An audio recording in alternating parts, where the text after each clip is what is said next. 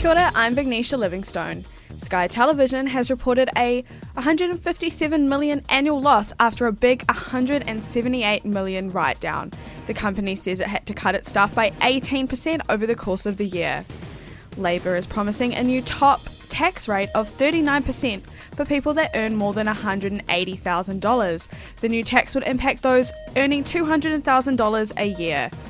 Auckland has been granted another 100 million litres a day from the Waikato River. Watercare Chief Executive Officer said plans to build an additional water treatment plant at Tuakau could be progressed. Australian born American actress Rebel Wilson praises Prime Minister Jacinda Ardern and her breakfast on the run.